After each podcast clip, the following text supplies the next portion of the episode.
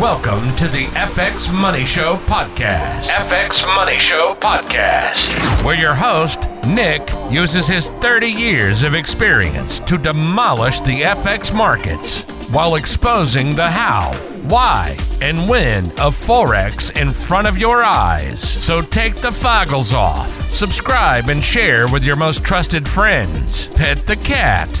Yes, I said pet the kitty cat. Chew some gum and put the headphones on the bone dome. Time is money.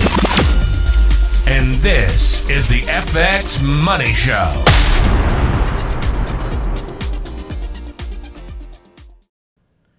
Hello, friends. Um, so, this episode is actually a little bit of an extended episode, about an hour and whatever, 45 minutes or so. Uh, but if you listen along and you find uh, some insight or some transparency in the show notes uh, for this episode, uh, there is in fact a link to the YouTube video, uh, which shows the screen and everything else uh, as we go through this. So I would um, highly suggest that if you want to understand how foreign exchange markets work at the granular level of analysis, uh, jump over to the link onto the YouTube channel and take a peek there. We'll see you on the inside.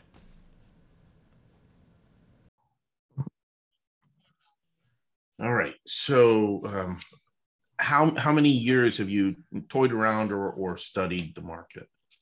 Oh, probably five Six- more. I was gonna I was gonna say six years. So it's close. Uh, five, five, six, based, seven. yeah, ba- based upon what your responses was, I was going to say five, six years. So um, we're not too far out. And and what has been your primary uh, method of analysis? You know, if there was if there was one or two. I was a member of. I I met someone here in Denver who was a member of uh, one of this. Uh, it was a group, you know, and they had this software, and you know, so I, I was like, yeah, I'll try it. And then um, he just decided he was not gonna do it. So, uh, and I just didn't like. I don't know. I just didn't like the way the something with the software just didn't click with me. I don't think it was very predictive. I think you could catch little glitches in it or little things, but um because people did really well, but you know, I was, you know, plus I'm a chiropractor, so I had X number of hours to now I'm a little, you know, I can trade from the office if I want to, you know. Yeah. And I don't know what you guys trade. Like I know this starts at six, but I don't know what your what your guys' prime hours of trading are. But um, you know, then we use the Oanda platform and I tr- just tried out my own, like just the just using the the overbought, oversold. And I, I mean, I just tried a lot of things and you know, but it was just more experiment than than really anything. Okay, so it's a good basis. I think it's a good basis. So, what uh, if I draw on the chart? If this were your chart, seems, I, re- seems I repeated that chart from last time I done I did this exercise. What is the chart now? This is a euro dollar, and it's a one minute time frame, right? Mhm. if this is your chart, what is the chart representing? You mean the, what you drew? Yeah, if this was the chart on the on the screen. Now you can't see my candles um, or the candles on this chart, and and that's intentional. Um, but this little squiggly yellow line, that would be if that was the chart. That would be the relationship between two currencies, right? Yep. Right. So, how many instruments are there in this exchange rate? Is it one instrument or is it really two instruments? Well, it's the euro and the dollar. Exactly. Exactly. So there's two instruments, right? So Mhm. why is it that traders analyze the one? Yeah, I I don't know. I I guess I I Yeah. I understand that it's one of them's going up and one of them's going down. So Well, in the exchange rate, it's going up. But what the charts won't tell you is why is it going up? well, right. I- and is it because the institutional traders are coming in? Not necessarily. I mean, Okay. in, in the end result is yes. You know, it's volume of activity Yeah. that is more aggressive to the upside, and that is institutional activity because we retail traders, we we're the small guys, and we're only about three percent of the overall market anyway. Mhm. So if, if we're trading, it's going to be a little slice of you know contribution there, or a little slice of contribution there, but it's all the banks that make the price move. Right. So the charts are giving us information that is insufficient to determine why and how far the exchange rate's going to move. Right? Because it does not give us the correct analysis of the two currencies that are within the quote. So the, the quote is ultimately the chart in the squiggly, but um, we've got the euro and the dollar. Mhm. So I want to know whether the value of the euro is going higher or the value of the dollar is going higher or lower, Right. not in the currency pair, but in their individual value. And the only way to determine that is by looking at the euro against the New Zealand dollar, the Aussie dollar, the yen, sterling, Canadian, and Swiss, as well as the dollar. Mhm. And what that gives us is a, a complete picture or a much, much, much more complete picture than just looking at the exchange rate. Because Okay. the exchange rate is just the relationship between the two, but it's not the push and pull of ebb and flow between the two. Right. And that's what causes the market to move. So, what we do is build a value, an index, right, of each individual currency that we're trading.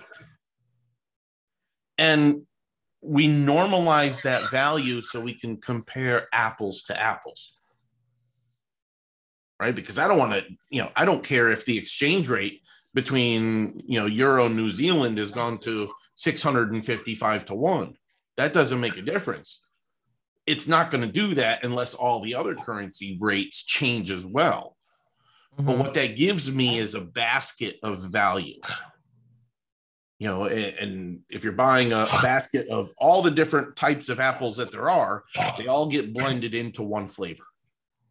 Right? Same thing here. We're putting all of the individual currencies into a basket against the euro, and it gives the euro a value. And that value is its index. And you can see it off to the right hand side of the chart. That's its value right now. But we do the same thing with the dollar. Right? Uh, why? I'm gonna my chicken scratch is bad today. No, I get it. Yeah. Same thing though. Same thing. Mhm. So they both have their own values, right? And we want to compare those values actively. And once we build the value and its index, we can then compare apples to apples. So we take it the next step, and in terms of indexes, value of euro in contrast with the value of the dollar. Right? So the dollar here if this event took place in the little circle there and then over here those are what i call transitions or crosses Mhm. that is where the value of the euro has crossed above the value of the dollar or crossed below the value of the dollar. Right? Either way, either way. So let's look at the charts down below and identify where the value of the euro and the dollar have crossed. So we got, let's go back to here and we'll start right here. To change this line to blue because let me anchor that because if the value of the euro is stronger than the dollar, we should expect an upward direction. Okay. Okay. And then then once again, right, if the value of the euro is above where I've put this pencil mark, that is expecting another move to the upside. Right. And then obviously there's some opposing views in there, and there's one that's back here. And let's turn this red. So there's a lot of them that just cross and do nothing. What do you what do you Yeah. look for that that's like okay, this is gonna make a move versus I- just Yep, we're gonna we're gonna get to all of that. Okay, get to all okay. that. Yep. So here's the dollar crossing above, right? Here's the euro crossing above. What about this one? Say right here. Yeah, right here is pretty good. What yeah, there's nothing much there. Yeah. Well, there there there isn't at first glance. But does that cross? Yeah. Okay. And does this maybe extend the cross? You mean does it stay that way? Does it does it start to diverge again? Is there more of a it, does it get stronger on that cross? Yeah. Okay. So we- we're going to filter out all of this and you, you'll you'll understand it in a, in a few seconds. Right. So then we've got a little bit more right there. Right. Or another one. But that means there's an opposite view there. Right. And then there's another one here. Right. Then a little bit more of a opposite view and maybe even another one here. Now, we're not comparing the prices at all. All we're looking at is these crosses of value, Right. right? So this is the last one. Then you've got a little bit of softness here. But look at this, you know, in terms of the values, if the values are going sideways together or parallel, where is the exchange rate going? Sideways. Um, Just yeah. sideways. Just sideways. Now, exchange rates cannot move unless there's money flow going into one currency and a different quantity of money flow going into or out of the other currency. Right. And that stems from cross border money flow. Because if, let's say, um, a, major investment bank sees that money can be, they can profit by moving money into Switzerland for a period of about a week because they've got what's called a, uh, a forward rate uh, benefit and they can increase a rate of return on what would ultimately be interest rate free interest rate arbitrage. Uh, mm-hmm. they can do so for, by moving their money into switzerland for a week. And they gain a half a percent interest over top of what their cost is. So so it's kind of a premium. So if they see that opportunity the banks will move their money overseas even right. if it's just for a week or a couple of days. And that causes the rate to move. But it's not just one bank that sees those opportunities, it's a hundred banks that see that opportunity. Right. And they see the value, not not just the currency, uh, not the currency exchange rate that we're trading on, but they see the value from all currencies because money's coming from all over. Right. So all exchange rates move. And if those exchange rates don't move, it exposes arbitrage opportunities, which is the risk free, you know, buy here, sell here, instantaneous profit. Right. So if there's no differential between the exchange values, then the exchange rate goes sideways. Mm-hmm.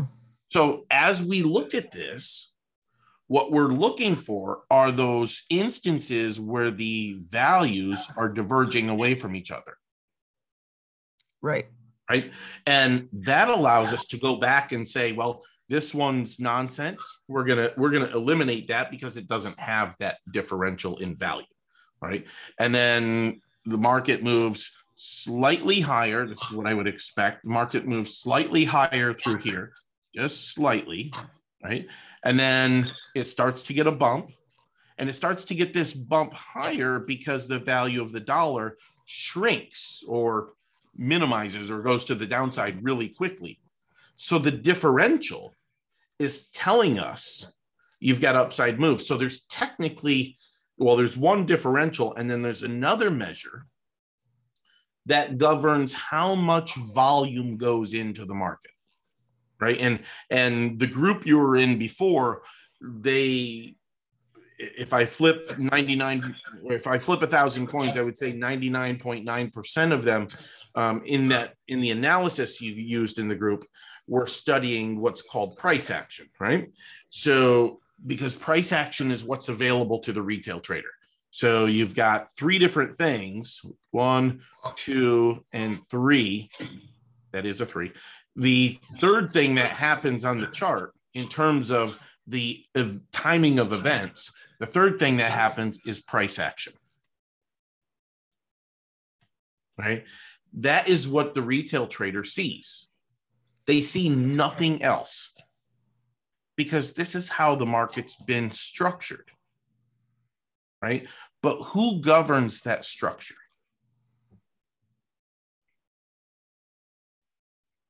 Well, mostly the institutional traders, the banks. Okay, not okay. So you got it right, the banks.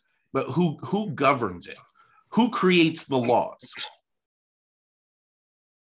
Who forces market transparency to exist freely for everyone? Or in an opposing view, who restricts that market transparency from everybody seeing the same thing? Probably the banks. exactly. Because because they, they lobby for regulations. And Congress has created the laws to which you and I trade under. Mm-hmm. Because the banks have lobbied for this. But do you think the bank would ever go to Congress and say, let's open up this over the counter market and make it transparent for everyone? No. Okay, exactly. exactly my point. That was a, that was technically a dumb question. There is such a thing as a dumb question. Um, so they're not going to do that because they profit when you lose. And they don't expect you or want you to have transparency right? So we have to build that transparency and we have to ex- expose it, exploit it, publish it, whatever it is. So this is transparency. So in the values, the values should, in any proper strategy, should tell you why the exchange rate is moving. And if you're looking at the apples to apples, you can pick out of the basket which one is starting to rot, you know, to rot a little bit more than the other one. Yeah. Right. Or which one is nice and polished and, you know, it's ripe as heck and that's the one that you want. But going back to the charts, price action is what retail traders see because of intentional opacity. Mm-hmm. All right. Before price action, and you already mentioned this, or uh, somewhat in a in a comment related to it. The first, or the thing that happens before price action, is market volume. Okay, that's what governs the changes in direction. Right. So if I'm going to draw a few candles, these candles are going to the downside retail traders see price action moving higher here, but volume transitions down here. And it goes higher before these candles change direction. Right. And in my chicken, chicken scratch drawing, there's one more thing that moves or is the director, the conductor of even what volume does. What could that be? Any idea? Um, I don't know. Sentiment. Oh, sentiment. So sentiment. Think of you know, uh, you know, think of a hundred traders in a in a pit or on the floor of an exchange of some sort, and they are balanced. They're back over they're back over here where the market's not moving anywhere. But somebody comes into the pit and announces some news which causes the value of the euro to move to the upside and that causes the market to change direction and move sentiment higher. But before volume actually aggressively hits that marketplace, the mindset of traders has changed. All right. So sentiment is the mindset before volumes actually trigger. So, how do we pull sentiment? How do we get sentiment out of somebody's mind? We don't. We don't have to. Their activity amongst, remember, I did this the euro and the dollar, their activity on all the other currencies as it's built into the indexes is telling us what that sentiment is doing. Because we're not just looking at the euro and the dollar, we're looking at the yen, we're looking at the Canadian, the Swiss, the pound, the, uh, the, the euro to the dollar, New Zealand, and Aussie. We're looking at all of those mm-hmm. in order to build the value itself. All right. So sentiment is what becomes the conductor of volume. And then when traders aggressively, bank traders or institutional traders, when they aggressively go to the market, that becomes the volume. And the result is price action shows a change on the chart. So retail traders are always looking at what happens after the fact. Okay. Makes sense. So, yep. so we've got a series of transitions on the chart, and I'm going to quickly go through and put a. Okay, so we got the euro higher here. Uh, then the dollar starts to get strong through here, and then they go sideways through here from there to about there, and then the dollar gets strong again right there. All right, so let's go through and filter these out. Now, structure is in everything. And by structure, what I mean is something that's fairly related to price action, right? Price action being, you know, this up and down and then price action lower. But structure is this, you know, the point of breaking to a new low or breaking to a new high. That's a breach in structure but it doesn't make a difference the time frame. I don't care whether it's you know 30 seconds ago or five minutes ago, because what you see on the charts is buyers will always band together and sellers will always band together because the buyers start to become aggressive when they see other buyers becoming aggressive. Right? And keep in mind that 95% of bank activity is aggressive. Only 5% is market making, where the market's range bound, quiet, and they're making markets and people are buying and selling and they're just taking up the middle. You know, but 95% of bank activity is aggressive. And with that being the case, and us being just this tiny little 3% slice, if prices are moving, who's trading? Banks. Yeah. Right. So then if we look at structure, structure gives us a direction of institutional flow just naturally. Right. So it's a little bit, it's a little bit um, uh, disheartening for me because my mission is to expose transparency, exactly what we're looking at. But I've gone into post or groups and Discord servers, and I try and hold that conversation with retail traders that just don't understand that those core influences of the market, all of this stuff. And what they're trying to do is predict how far that market's going to move. So they see, you know, something like this. And then what they do is they'll look on the chart and they're going to predict, well, I think it's going to break lower and they put all of their money on that trade. And hmm. what happens? What they're doing is fighting the structure. Oops, wrong color. What they're doing is fighting the structure of bank activity already. And there's no way that they're going to force institutions to start selling.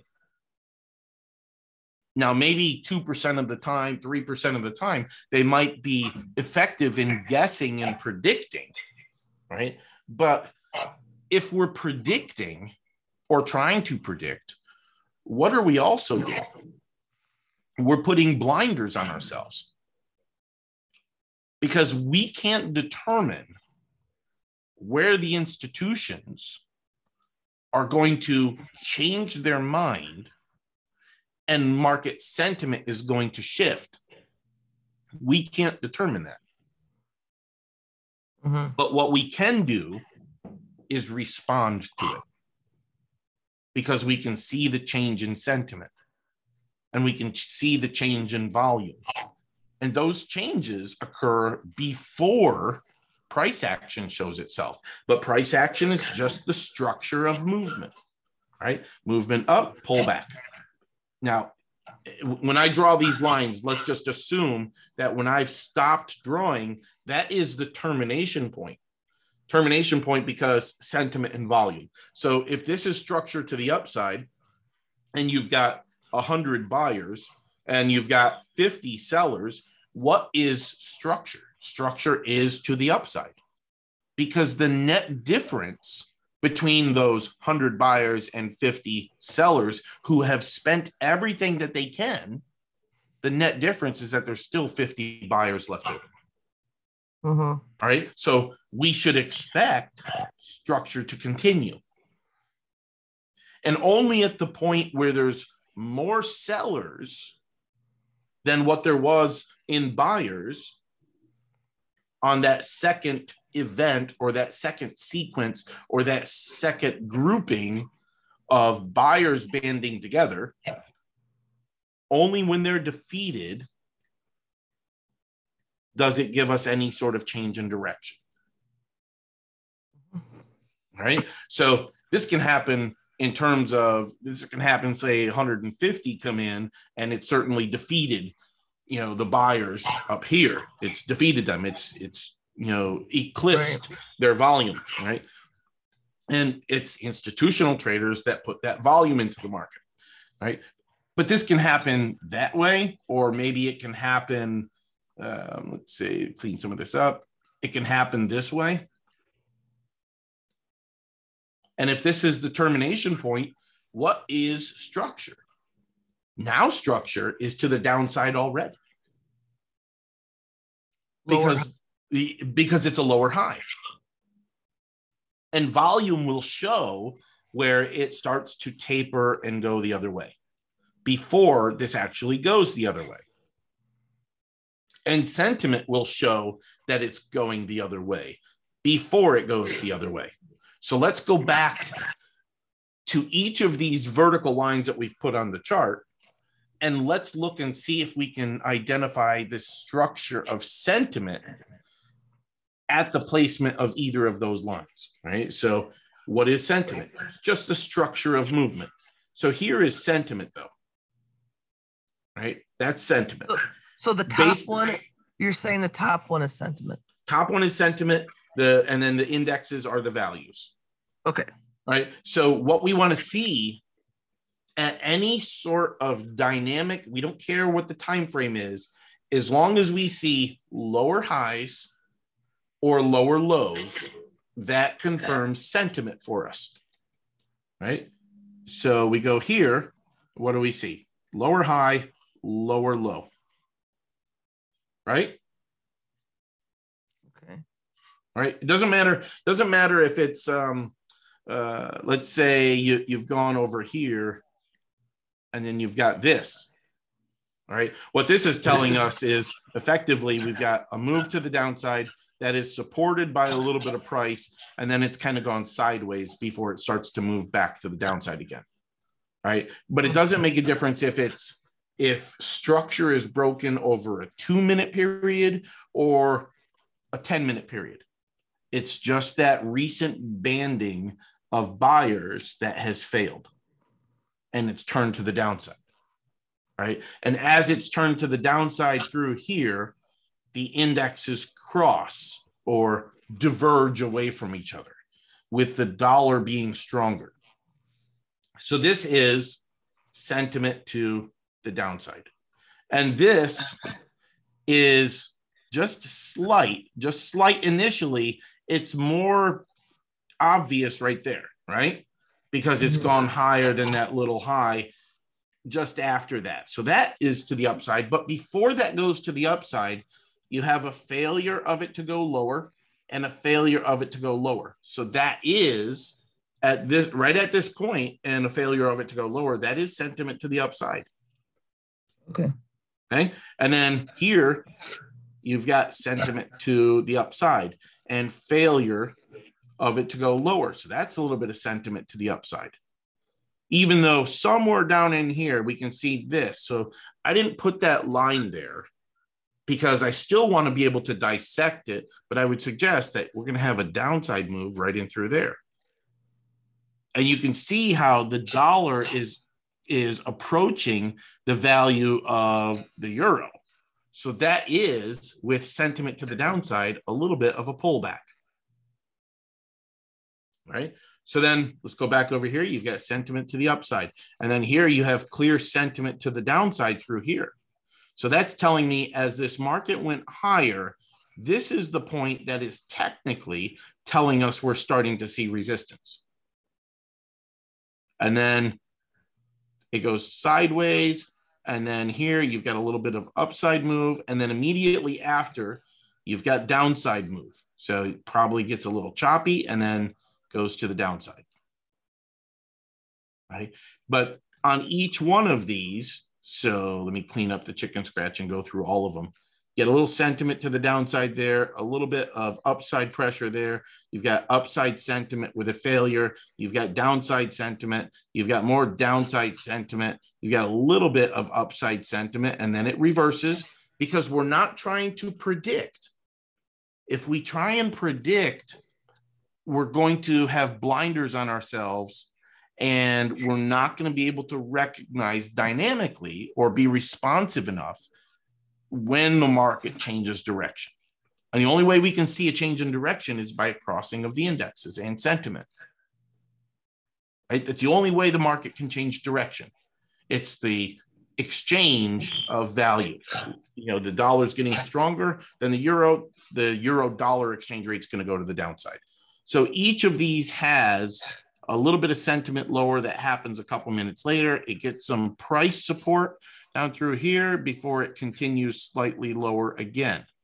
And then here it starts to see, all right, you've got more of a sideways move through here, right, than, than an upside move. The indexes are fairly parallel. So there's not a whole lot of sentiment that's working that way. So we're going to probably eliminate this. But we want to cherry pick the best opportunity. So that's why we're going to eliminate it. But we don't need to see the candles to do that.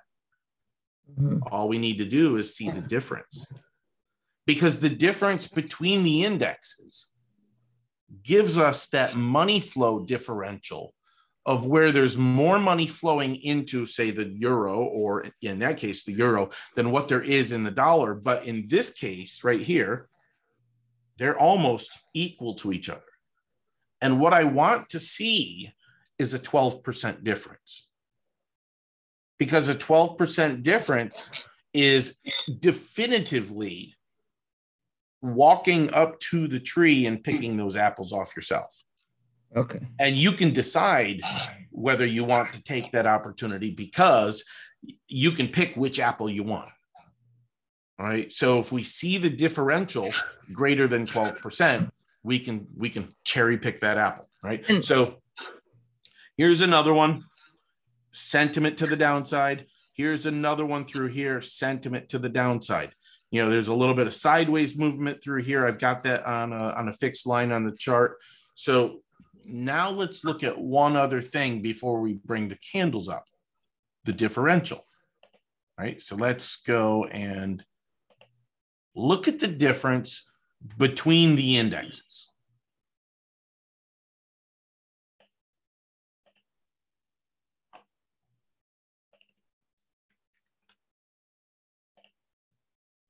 So what is the sub window two? Uh, sub window two is the window of the indicator for the the indexes is in is window number one. Window two is just tells us it's in position two. That's all. It has nothing to do with the calculation. It's just telling us where it is because we might have like on other charts over here, we might have the differential and don't be concerned with the all the lines there.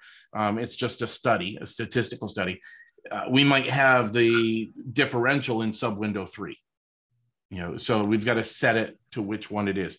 So um, how how do you know when it's twelve percent? Right, that's what I'm looking at. Now. I've gone a little bit further into history than what the differential shows, but for sake of argument, the 12% positive is right here. The 12% negative so here's 12% positive, here's 12% negative.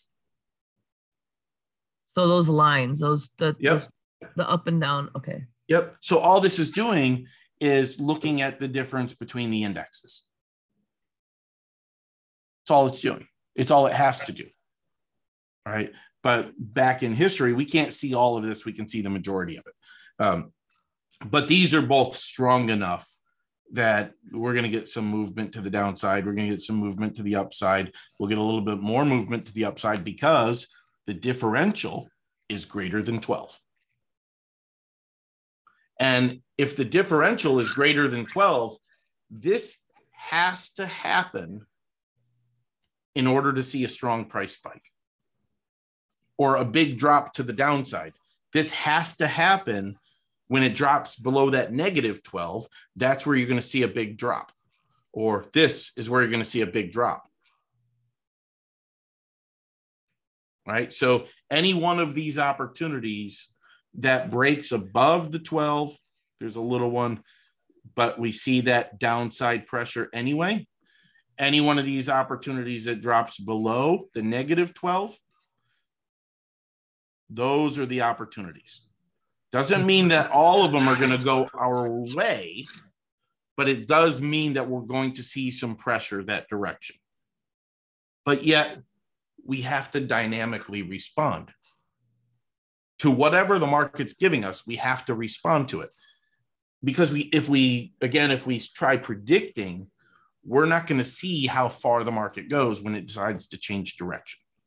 We're going to still, you know, we're going to make our prediction and say, oh, I'm, I think the price is going to go up here. But yet, when sentiment and volume change direction here, your eyes are still stuck on there and you don't believe that you're going to be wrong because traders are very ego driven and not necessarily ego driven, but we're all trying to conquer the market. Otherwise, we wouldn't be trading. Mm-hmm. Right. But we like the idea of fairly risk averse profits. You know, we like the idea of getting into a position, collecting a profit in a few minutes, and then walking away you know, and having the freedom of time and everything else we want to do, right? So the differential shows us where those opportunities exist. The natural state of the differential is anything below the zero line is bearish pressure. Anything above the zero line is bullish pressure. Right? So there are other opportunities, but to cherry pick the best, mm-hmm. we look we look for that 12. So then in terms of being dynamic or responsive, when we get into a trade, we look for between 0 and 2 pips. And this is on a 1 minute chart. Yeah, it's on a 1 minute chart where most people are afraid. Most people are afraid of trading it because their analysis is not responsive enough. We prefer it because it's mu- there's much more transparency in it, much when you have the right analysis. You know, so whether it's a one minute or some people like the five minute, I prefer the one. I think everybody else in this session probably prefers the one. Um, but between zero and two pips, if sentiment changes direction on us, get out. Get out. You're going to follow structure of institutional flow. But if the trade only goes between zero and two pips and sentiment changes direction, get out. If it's between two and eight pips, you're going to get out on sentiment and the candle break. And a candle break is see is easy to see. So here's a couple of candles. The third candle being that last, or say we entered on candle one, and then we went candle two, candle three, and then this candle. If this candle saw sentiment changing direction, crossing below the candle, and you were 1.5 pips in profit, if sentiment went below that candle, you're going to get out. But if hmm. this was 5.5 pips in profit, you're going to wait for it to break this prior candle low. If it was eight pips in profit, or let's say nine pips in profit, you're not going to look at sentiment and candle. What you're going to look at is where does it cross back above that negative 12? Or where does it cross back below the positive 12? Right? That's going to be your exit point. Right? That's it. That's that's everything in a nutshell. Right? So if we if we go based upon that, based upon the indexes, based upon the, the value of sentiment, based upon the differential, and this set of guidelines for finding an exit, this is what we have a market that we have completely dissected and found every turn that there was. From this first one over here, and a downside move, let me change the color, to this move, an upside move, to this move, continuing that upside move with sentiment, and then this move to the downside. Now, look at this. It does not have a significant influence of that downside move. So let's cherry pick it. We don't want that one. But the next one does. So we find more opportunity. Right. And then the next one to the upside. Yeah, it's questionable. The structure is still to the downside. So we're going to cherry pick it. It's still gonna, the downside because it's a lower high. Exactly. It has not broken above this high. It's still a lower high. So we're going to cherry pick it. But then the next opportunity is this breakdown. All right. That one gets a little quiet. Right. So we're going to cherry pick it because it hasn't broken that prior low. It is a little bit of a move. Uh, let me see. Yeah. 2.6. Not that much. Uh, it's pretty quiet, but we're going to cherry pick it because it's not below the negative 12 we'll stay consistent to those rules and try not to use discretion. This one, not below the negative 12. Right. So that means you're either in a position here still, or maybe you recognize this breach below the 12 and you've got this move to contend with. Right. But then it bounces, bounces around. Then you've got this one, and this one is not below that negative 12. You know, this one's not above that neg- uh, above that positive 12. Now this one is below that negative 12. Right? It doesn't go a whole lot. This is a fairly quiet market. It goes three and a half pips. So three and a half pips, we're going to find an exit based upon sentiment and the candle. And that happens back at you, friends. So, uh, a short intermission. You know, what I've developed here over the years is just complete market transparency. And that's what traders need to trade well. It's not smart money concepts, those we know don't work. Uh, and we can show that with data. And unfortunately, traders are being led astray uh, with this ICT or this smart money concepts because concepts are just unproven theories where we prefer to trade with fact and knowledge of, of data science and, and certainty behind it. So if you want to know more, uh, all I can suggest is jump over to iforex.market, again, iforex.market, and take a peek at the video when you get to the homepage. It's right on front, you can't miss it, and that will give you so much more transparency uh, than what most people ever realize or even experience. So we'll see you on the inside. You're listening to the FX Money Show, where taking profits is like squeezing a rubber ducky. Here's your host and his favorite whoopee cushion, the man himself, the guy with the big. Well, oh hell, let's let's get back to the show. Now, are you sitting Yeah. there actively getting in and out, or are you setting the In and out. for it to get you out? Oh no, there, there's we we just we watch that sentiment and you manually click when sentiment Okay. changes direction. So you're in and you're out. Yeah. In, Yeah. you're clicking. Okay. yeah, yeah, yeah. Because ultimately, over the course of the day, all of the overlapping trades, when you follow the rules, it's going to get you in the market. You're going to pull profit out. You're going to let it pull back, and then you're going to get in the continuation of that. Right. So then this last one, it goes below the negative 12, and that's a little bit better at you know 0.8% return in 41 minutes. So pretty quiet market there, um, but it eventually, you know, it, it gives another opportunity over here. But this is without seeing the candles because the analysis has nothing to do with the candles. The candles are the result of what's taking place in the market. So you could trade without the candles. You can trade without the candles. I don't advise it, but you can trade without the candles. Right? The analysis is there. So let's go to current market conditions and see all right, well this is you know given us a, a nice sizable move to the upside. We got this, you know, we see this pullback, right? And then it extends again.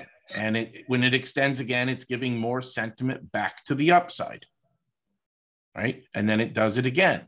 It does this, and then it does it again. It does this, right? So, based upon those rules, we have this. So, each one of these zones where we've got these blue lines and multiple blue lines all at the same time, that is a move higher through all of this until we've got a little bit of a pullback through here and then a pullback through here. But that means this is profit and this is profit.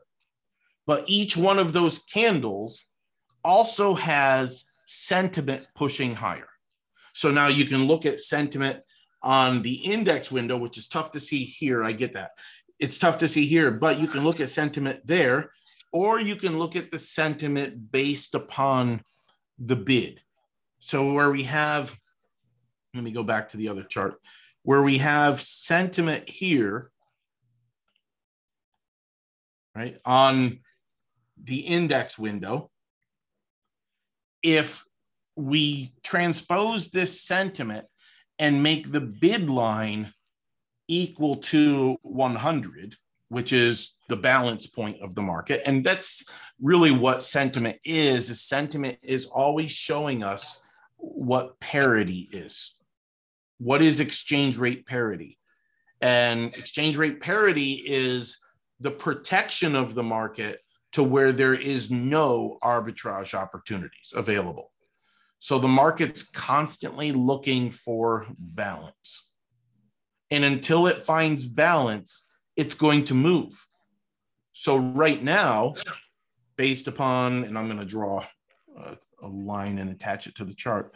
Here is approximately a 100 line, right about there, right? So this is the balance point of the market. And wherever that sentiment matches that line, that is market balance. If if the price is there, if sentiment is to the downside, well then price is going to follow that sentiment. Because remember I said sentiment starts first, volume is second, and price is the third thing that happens on the chart. But sentiment leads market price by 30 to 60 seconds all day long. And how do we know that? Well, we put sentiment on the candles. So where this 100 line is the balance point, that is sentiment and price balance. We use this calculation and put the balance line on the bid line. And then what that allows us to see is whether sentiment is higher than the current candle or lower than the current candle. So if we go to this chart,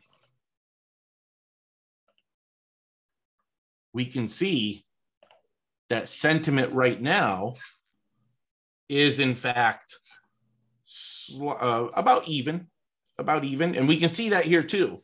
But this is it. This is it on the candle. So sentiment is slightly higher, not much. But look at where sentiment changes direction. Sentiment to the downside. Sentiment to the upside. Sentiment to the downside. Sentiment to the upside. Sentiment to the downside. Sentiment back to the upside sentiment to the downside, sentiment back to the upside. Every single change in direction is identified by sentiment. And whether the market's going range bound, we can't stop it from going range bound. But when you get into a strong move that is below negative 12 and it's working its way to the downside, right? And it starts that somewhere over here, right? It's, well, technically right about there. So it gets into that move.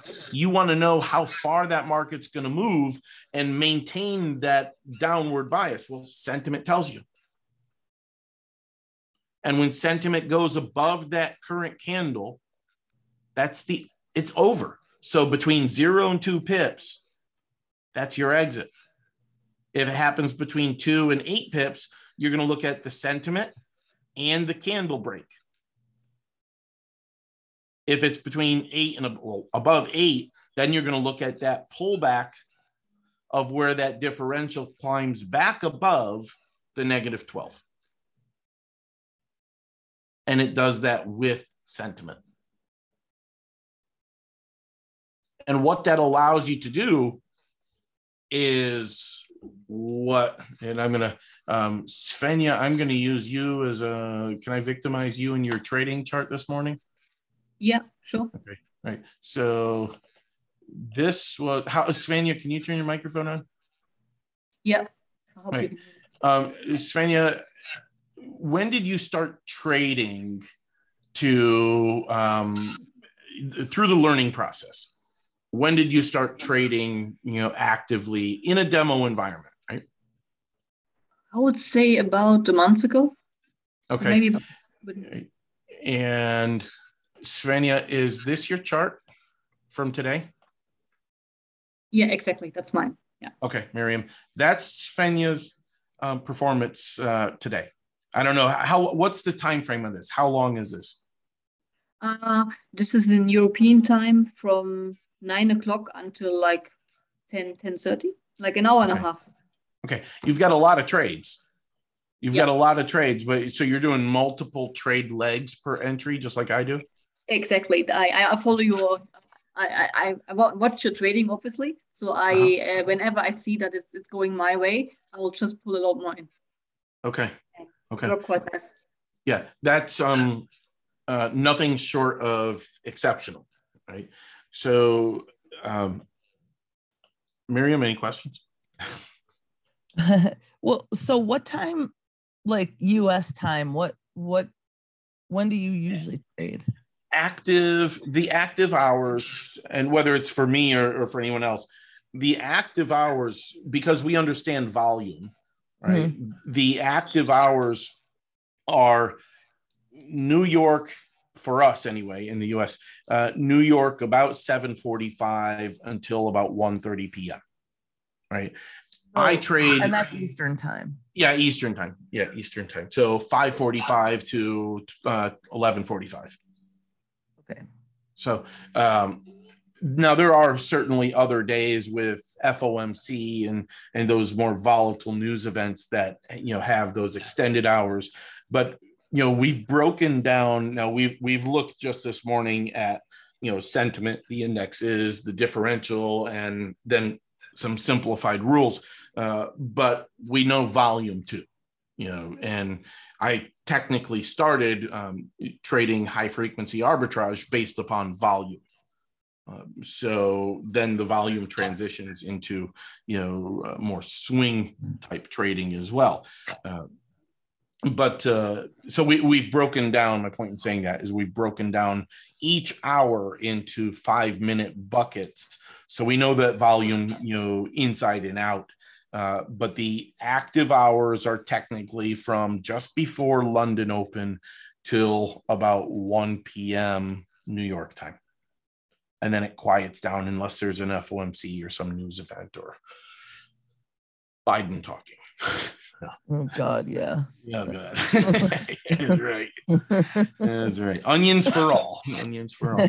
Um, but uh, yeah, so um, so those are the active hours. There are times, you know, there are times. Uh, wait, Svenja, how long was this? How many hours was this?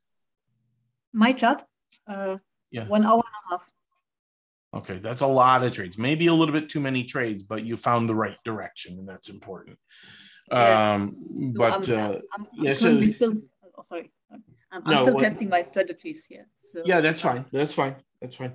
So um, you know usually you know, you catch you catch a, a about 20 pips in the course of the session whether it's you're trading an hour or you're trading you know five hours 20 pips in the session at 10 to 1 leverage is a 2% return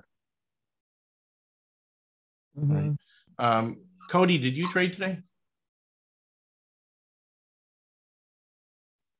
uh, trading right now and, and how'd you do so far today let me see. Oh, hold on. Um, there we go. Um, um, just under two percent so far. So it's been about uh, forty-five minutes. Okay. Um, thank you, Daniel. Did you trade today? I know you're traveling, but did you trade? no, sorry, I haven't. I haven't. I'm a bit ill, so uh, I've been taking some time off. But yeah, uh, just uh, in average, Miriam, I'm also around two percent per per day. Okay, and Daniel's And got that's limited timing, limited time on the charge. yeah. So I'm still working as well. So Yeah.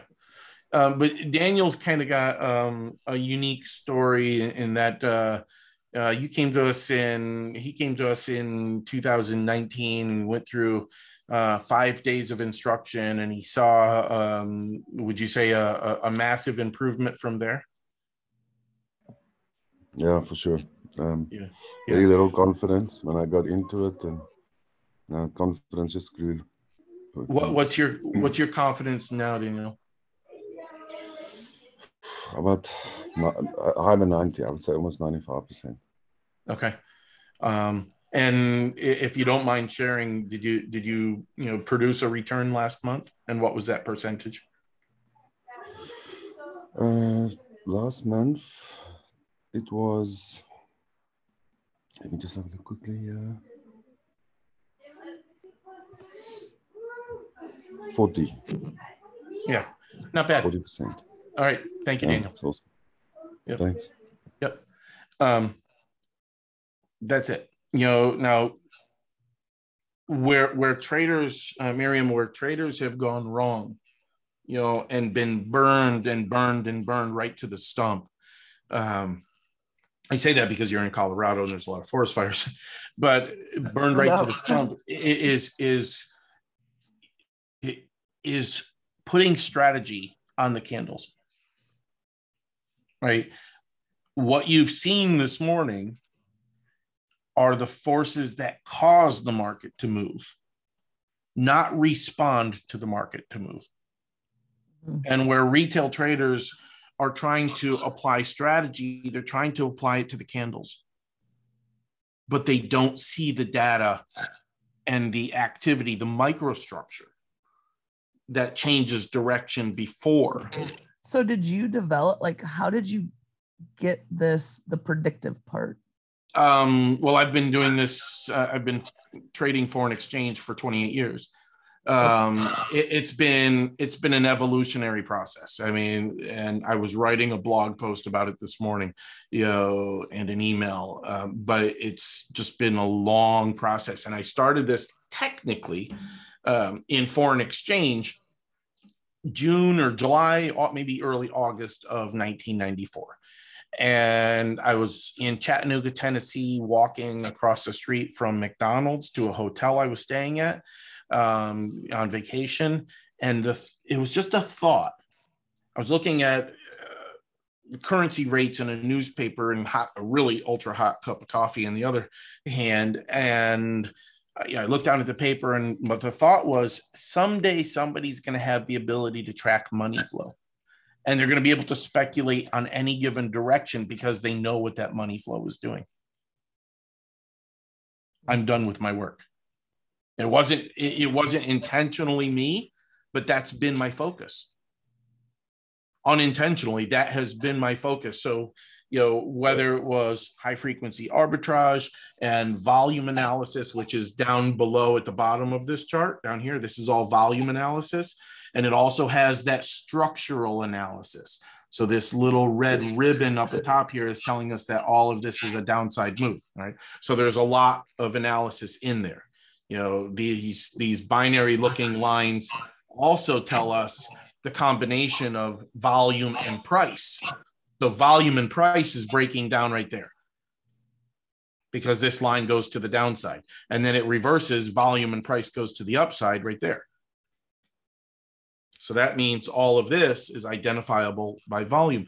So whether it's been market making, you know, whether it's been high frequency arbitrage, which is very similar, you know, my my first job in the industry was I was hired by a, a futures firm to give them a report as an analyst. I was a young kid um, I was 22, maybe 23 at the time. I think 22.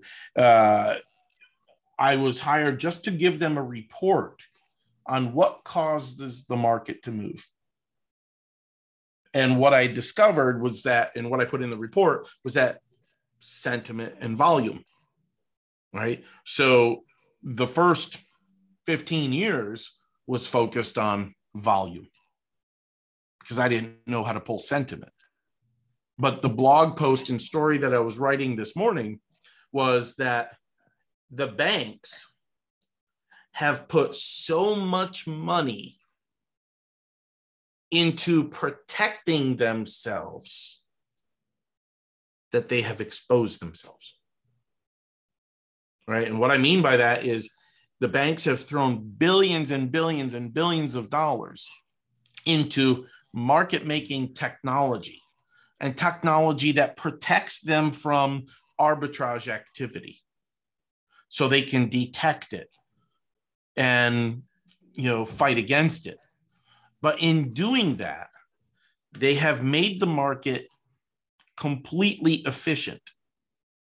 And in making the market efficient they have allowed me to or allowed analysis and not saying me it's not an ego thing they have allowed analysis to exploit inefficiency.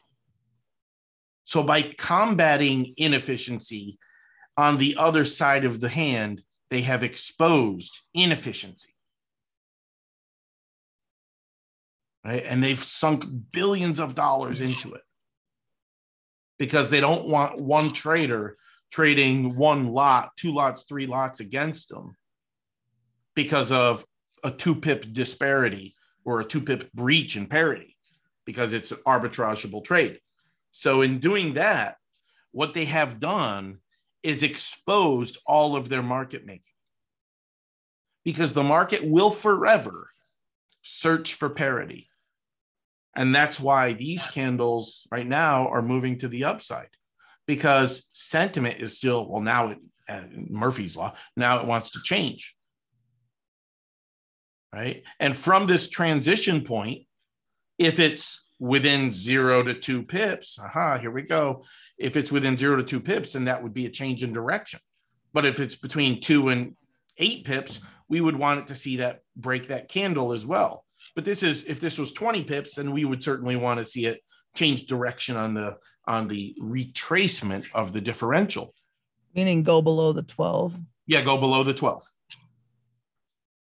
because when there's when there's a clear differential in direction of that differential above that 12 12% that is what causes all of the strong moves.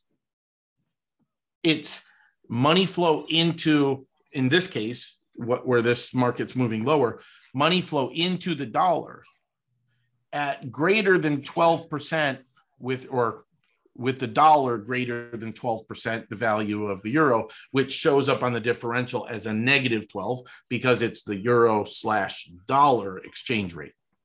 But it's still a 12% difference. Right? That's money flow. And all of this movement, remember, only 3% of that movement is retail trader. So it's all bank movement. Mm-hmm. It's all bank activity. Yep. Any other questions? Um, well, explain to me then the like your like your program, like what how does everything work? So there there is a course right? And the course mm-hmm. is 44 45 lessons i think 45 lessons. And similar to what i've done this morning in this session uh, that that course online has videos and some text for each lesson. And we go through and i methodically break it down but i show you first what retail traders have done their typical approach and why the charts are in fact wrong And what they're not showing you, again, it's very similar to what we've already done this morning. This morning effectively is the course in a very condensed view. Mhm. So, in order to identify that transparency, we need to be able to track money flow. And we need to recognize that it's the institutional activity that's going to put our trades into profit. Because if we're not tracking that institutional flow, we don't know where the trades are going to occur. We can't just, we can't completely fish in the dark you know, without being able to see that money flow. So we can turn the candles off because the analysis is not based upon the candles. The analysis is based upon the pricing and volume structure of all currencies, but not the candles on this currency, on this exchange rate.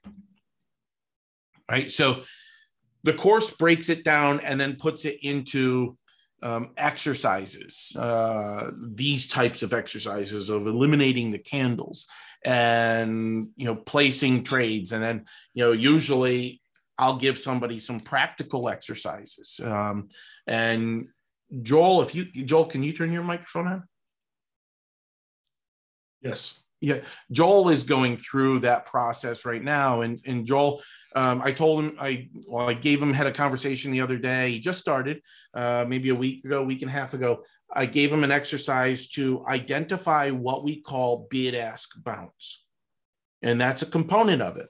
And bid ask bounce is effectively these lines that are on the chart here are on these windows where it's moving to the downside and then moving to the upside. Well, volume's doing it, so is the differential, and so is sentiment and price. They're all changing direction at the same time, but they're all independent studies. And none of them are based upon price alone. It's sentiment at first, it's then the differential, which ultimately comes from you know the indexes but it's still a different study. And we want to make sure that it's breaking lower at the right time. And then volume does the same thing. But sentiment moves first volume moves second price moves third. So look at where this broke down with those lines shifting to the downside up here this candle this candle on sentiment because it's down here and then this candle on volume. I said sentiment moves first, volume moves second. The retail trader would not see price action lower until over here. Would you agree? yeah. Somewhere, somewhere over there. They're not going to see it until they get there. But if that's the case, and the retail trader sees price action lower through here, where do they see price action higher? Right there. So, what are they fighting for? This is their profit center. Unless they were really, you know, trigger happy and exited, you know, somewhere over here. But what they're doing is intentionally minimizing their profitability. Right? So that's the course. That's the structure. You know um, there are options that you know somebody can come on board uh, and you know kind of come in self-service if you will and go through the course and not need anything else and there have been you know there's been plenty of those there are also people that want a little bit of one-on-one instruction and there's the difference between coaching where I'm gonna we're gonna get on calls and probably five, six, seven calls or so. And when we get on those calls, I'm gonna give you the exercises. I'm gonna tell you what to look for, um, but I'm not gonna have you give me homework. Uh, Joel sent me back a number of screenshots to identify bid ask bounce, and I'll show you what bid ask bounce is here in a minute. But he gave me his exercises, and every one of them was correct. So, Joel, where is your confidence today? Oh, I'm I'm feeling pretty good now. I'm probably about 80% because I actually did a little demo account trading Okay. this morning and it was successful. So I'm feeling pretty good. Okay. And, and where was your confidence before you started with us? Oh, I was I was almost I was at 10% probably. I, I was done with trading. Right? Yeah. And my wife my wife said I was done with trading. She was probably almost done with you. yeah. Yeah. Um, and and how long did it take you to go from um, bottom of the barrel 10% to where you're at now? Uh, I think it was probably about a week, three days, uh, four, three or four days, four days. Yeah. Yep. Um, any other words of advice for Miriam? Um, y- y- you just got to do it. This is not anything you've ever seen before. I'm, I'm actually not embarrassed to show my wife what I'm doing now. I used to be. Oh, that's a that's a testimonial right there. uh, gosh, um, uh, Alex actually mentioned something the other day in, in our group, Miriam, and it was kind of comical. He says, uh, um, "Not what did you say, Alex? Ninety-seven percent of traders lose money. The other three percent are here." Yeah, Yes, yeah, yes. yeah. It's that. just, and and Miriam, it, it's it's not because I designed it. It's not because, and Cody's helped us um, develop some of it in terms of sentiment on the candles and and um, uh, cat cat scratch fever uh, because he likes cats. But um, you know, it, it's it's transparency. You know, I you know I got into um i tr- my first huge win i say huge win is you know took place in the winter of 1993 i had bought four lumber calls so four lumber options and three days later the canadians cut their lumber exports and the price of lumber went limit up for two weeks and i had i had four options uh, and I made over one hundred and twenty thousand dollars in the first couple of weeks of those that trade. Uh, and as long as it was going limit up, I was good. You know, I didn't need to do anything, uh, so it wasn't like uh, trying to breathe and and watch the market go up and down.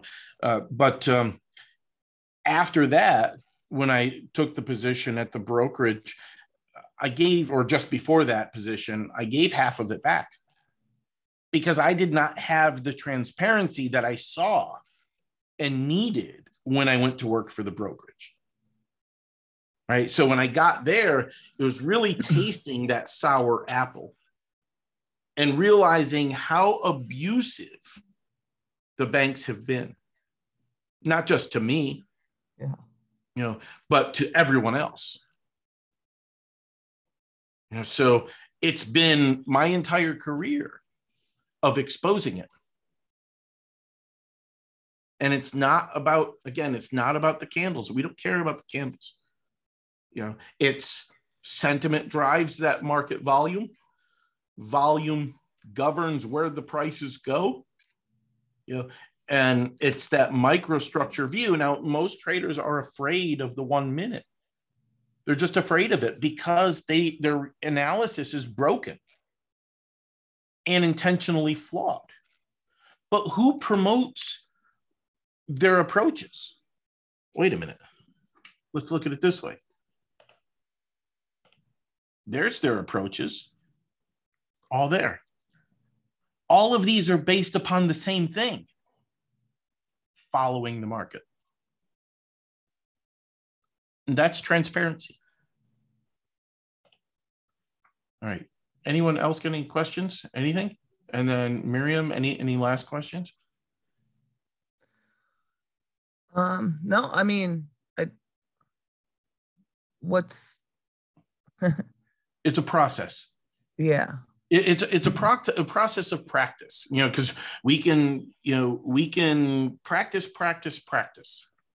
You know, but as I break it down in the course, retail traders are practicing the wrong thing. Right? And what they're doing is toxic because what they're what they're really doing is reinforcing every time they make a trade with faulty analysis. They're reinforcing faulty methods.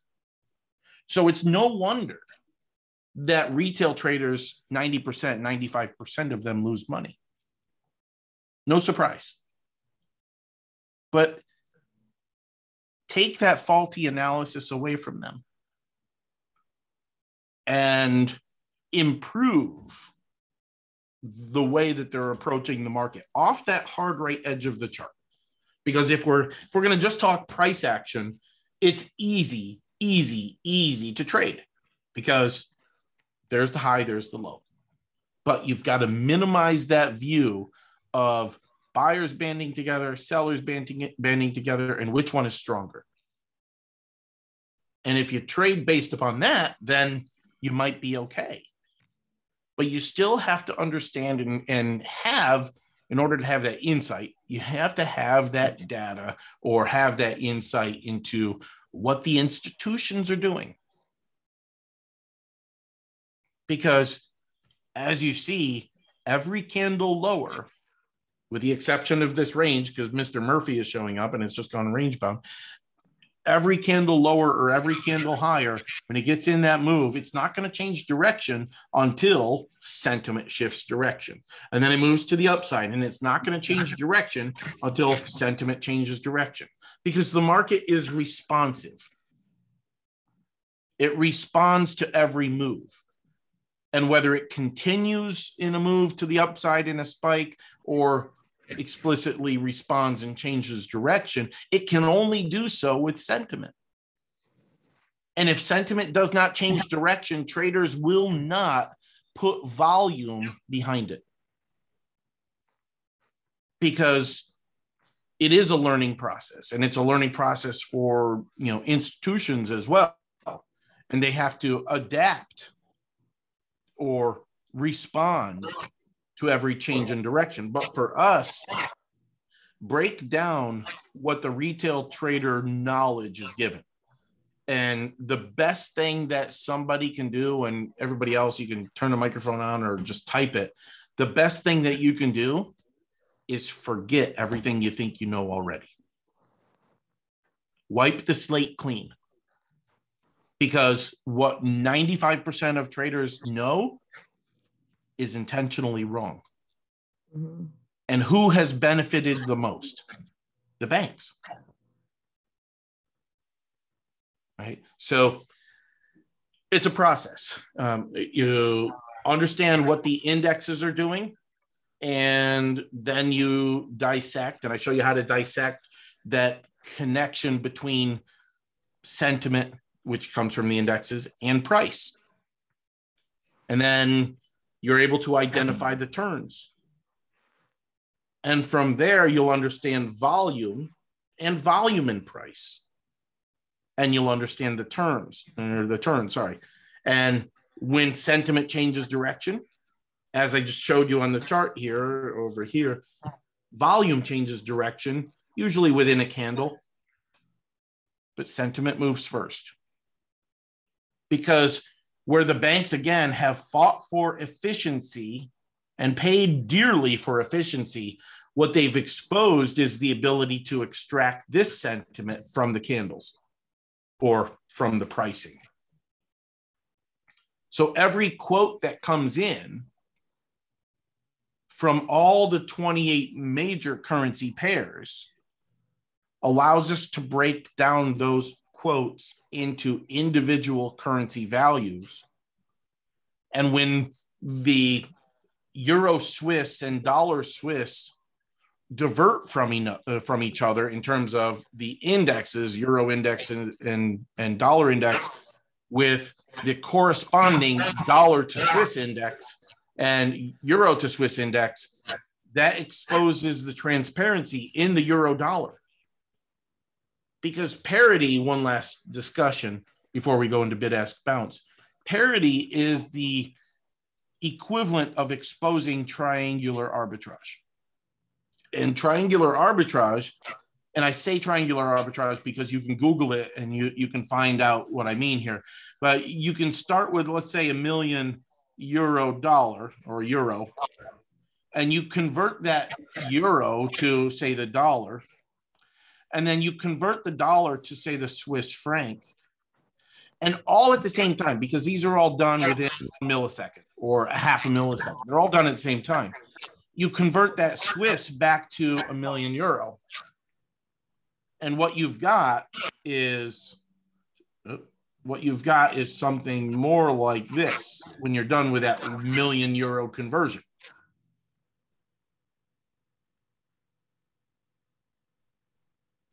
Free money. Mm-hmm. Okay. It's the same thing with sentiment. So sentiment is looking at the indexes of euro and dollar and telling us which side of the market is it balanced? Is it is it tilted towards the dollar or is it tilted towards the euro? And that is what sentiment is doing.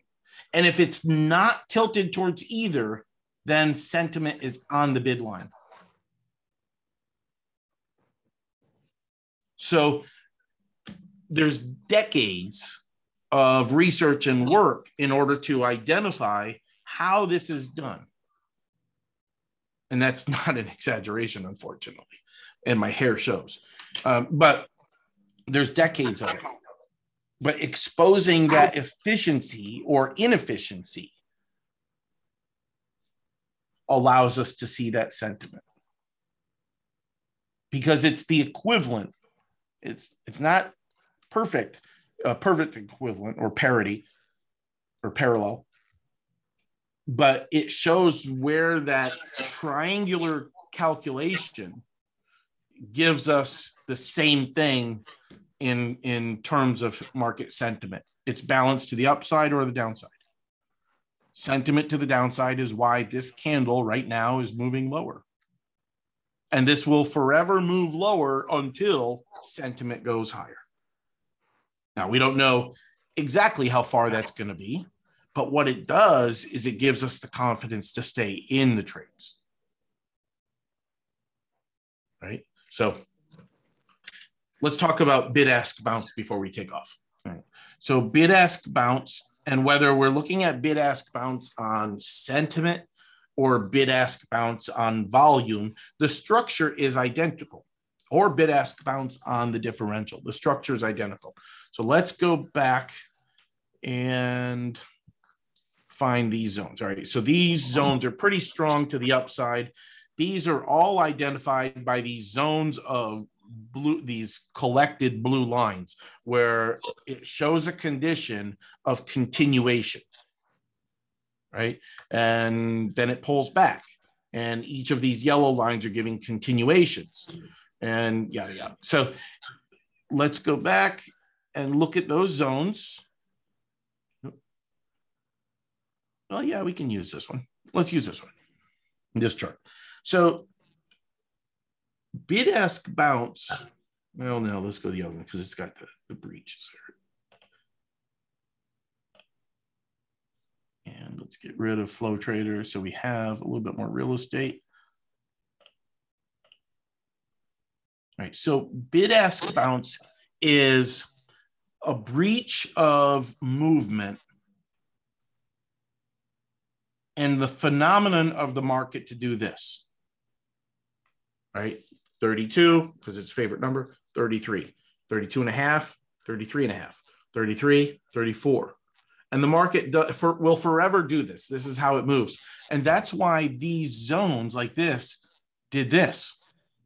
Most of the candles are moving higher, but they're moving higher because volume and sentiment are moving higher. And they can only pull back and go to a lower low if sentiment moves lower. But the change in direction and we're going to use this zone here as our first example. The change in direction can only happen when sentiment and price change direction. But it's not price action. It's just sentiment based upon that most recent impulsive move of um, what did I call it? Uh, banding together. So sellers are banding together. And then that has left behind a high on sentiment, but also a high on price.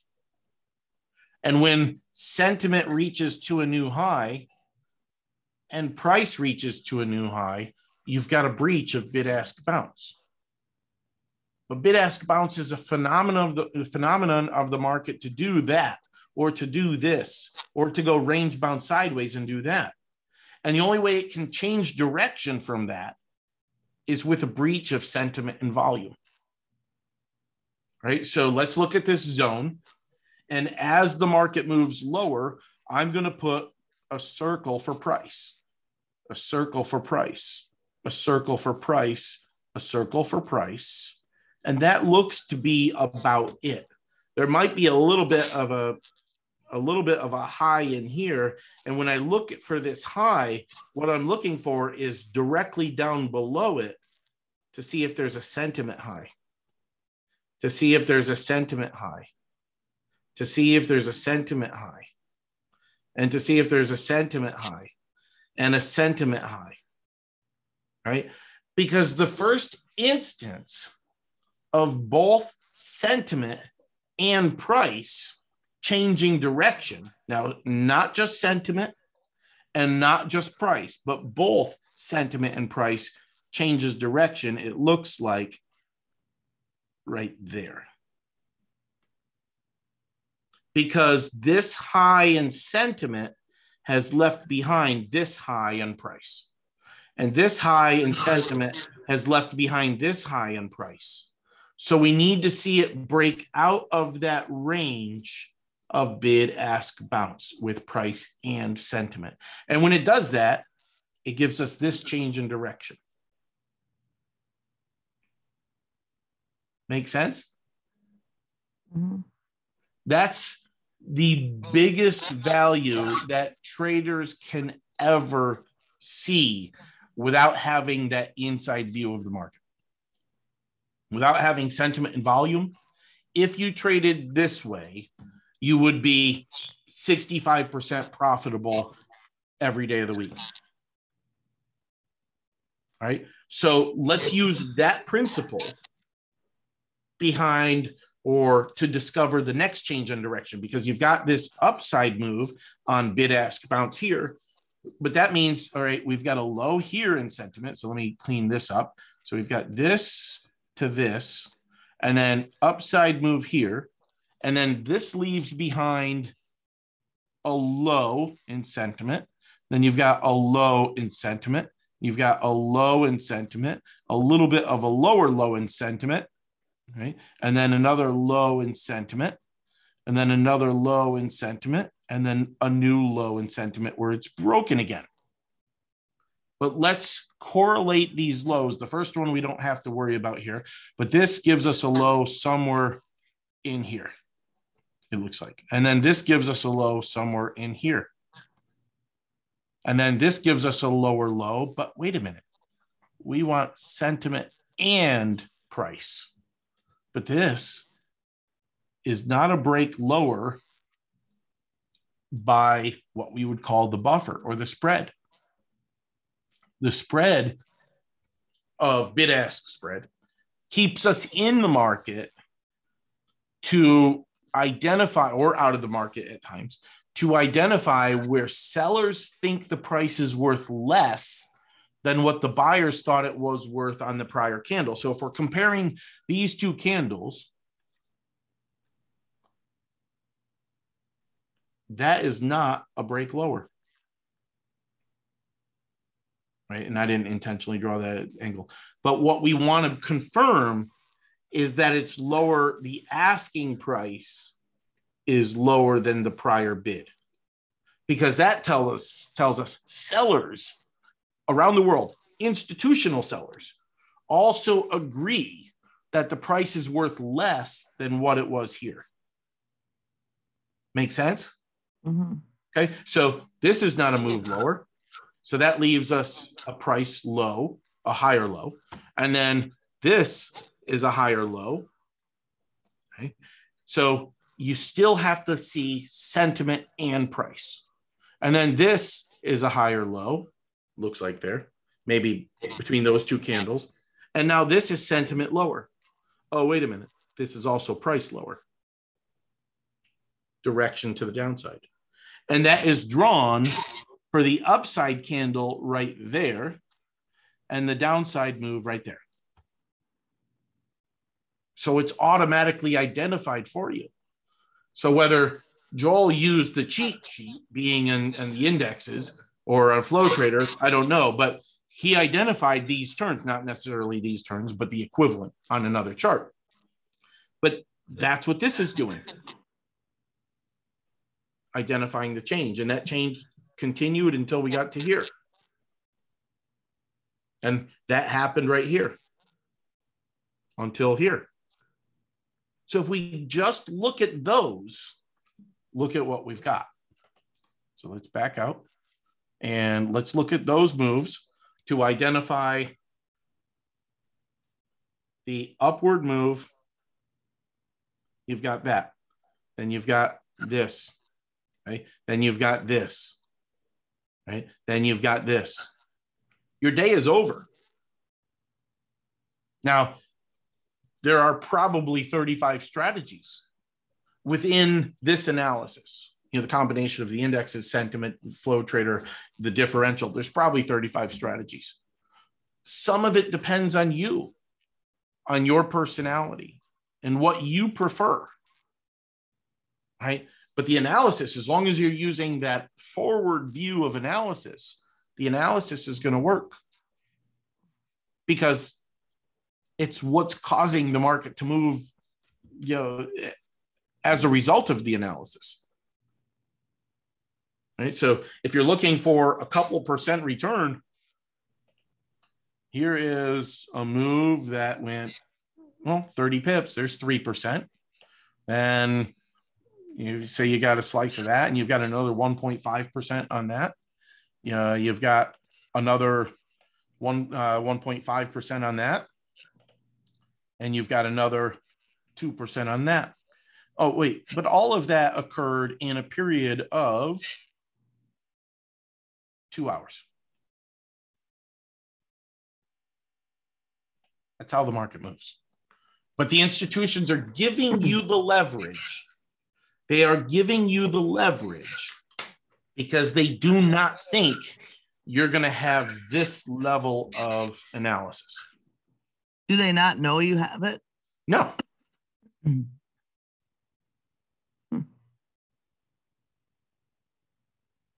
So um, that's it. Any any anyone else comments, criticisms? I take those okay. Maybe kind of. Anyone? Cody, any thoughts? Um, is good. I don't know. it's good. It's good. yeah yeah um miriam the in in in closing or kind of closing it's it's all about transparency and being able to flip the script and turn what the institutions do completely around so while they give us the leverage we exploit it exploit it expose it because they're only giving us the leverage because they know statistically they have the upper hand. Because they don't think we've got this level of knowledge behind us. Right? That's it. To uh, any any miriam any last questions or? I'm just, I mean, what's my next step then? Um, so, oh, and- I, I'm sorry, I didn't finish that comment, uh, that, that thread of commentary earlier. There's three ways that somebody can come on board, uh, kind of self-service, uh, or what I call coaching. Coaching is five, five instructional sessions that kind of guide you. Uh, but if you if you need a little bit more intensive instruction or one-on-one and not everybody does and not everybody that you know obtains it uses it right away. In fact i suggest that you don't use it until you're you, until you plateau in terms of performance i suggest you don't use it because my time is much more valuable for you at those higher levels of performance. And I can tell you, Daniel hasn't used any. Um, uh, Svenja has used a couple, uh, but you know uh, it, has been a little bit more tough love maybe for Svenja uh, to try and get her to trading well, and that seems to have worked you know kind of perfectly. Uh, you know, see Cody, you know he's into his 50th hour. No, I'm just kidding. Um, Cody uh, hasn't used any um 50 hours my goodness. No nah, i'm just kidding. Yeah yeah. Um alex hasn't used any. Uh joel's on you know 30 minutes or whatever it was from last week or the, earlier this week. Uh you know so it, it's your your best your hours or your the one-on-one is best spent after you've discovered uh, everything that you can and you have remaining questions or you want to tweak what you know or maybe you're looking literally just looking at the chart you know a little bit different from what i'm looking at. So that means your focus might be in the wrong place for a moment.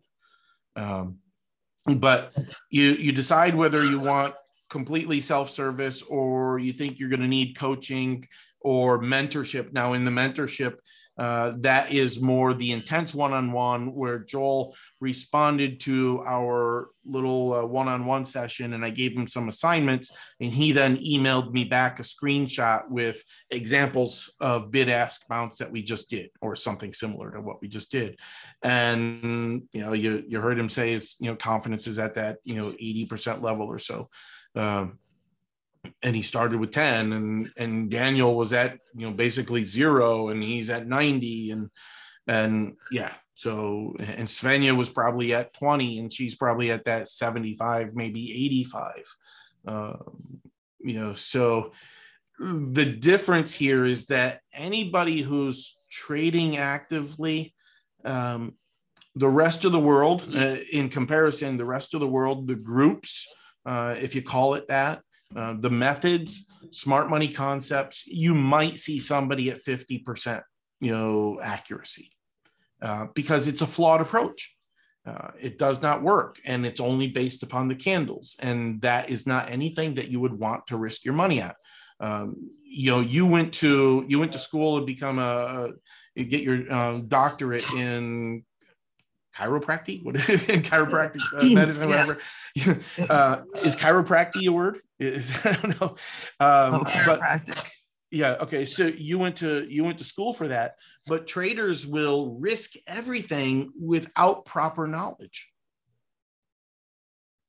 Why? I don't know. It's the most complex or one of the most complex industries that there is. But they'll risk everything with with an elementary school knowledge because of ego.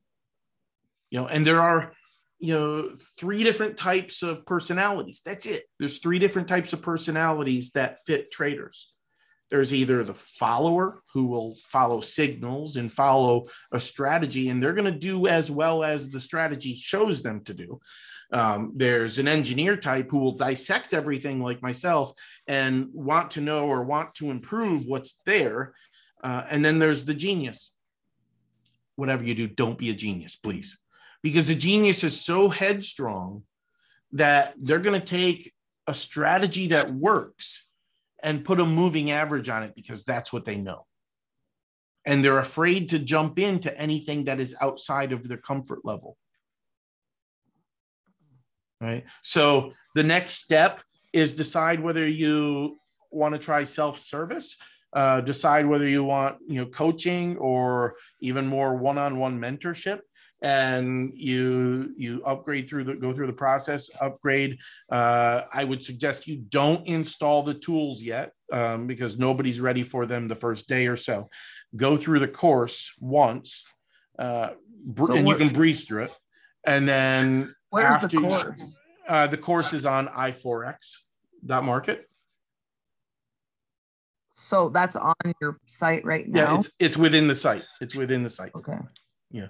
Um, but and there's also, and Alex said that there was also a, a forum. We've got a Telegram group that you joined, uh, and then the forum. And the forum is something new that we installed. That way, people can post their P and L stuff, their their questions, and it, it's not active yet. There's some posts in there. Alex is probably the most active in there, but by all means, everybody should be you know using that that post and in or those the forum and in the forum it's broken down there is a section that is broken down to the course lessons.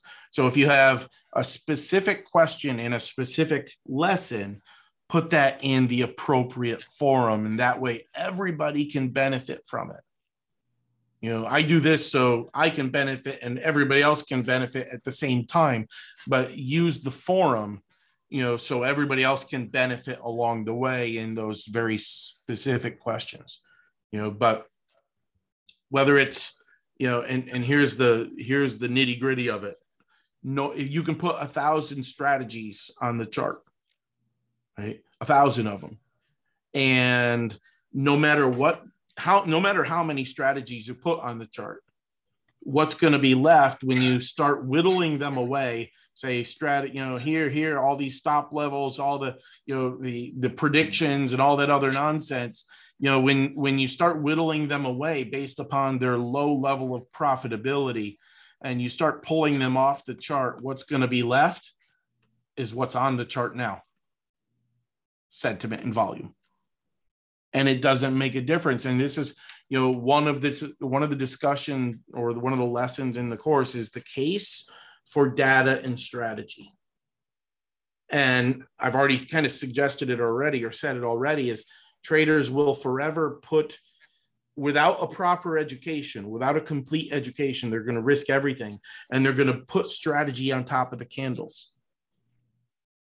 I dissected the market to understand how it moves, and I'm still learning. I'm never going to be done technically. I'm, I think I'm done with my building, but I'm never going to be done. Hmm. But traders will forever put strategy on the candles.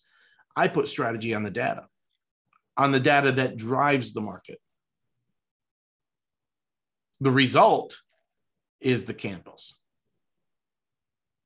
and the market searching out that efficiency or that parity, that balance point, which is why sentiment works the way it does. Okay. Okay. All right. Cheers, everyone. See you tomorrow morning. Thank you. Cheers. Right, cheers, thank you. cheers, cheers, cheers, cheers, See ya. cheers. Bye. Cheers.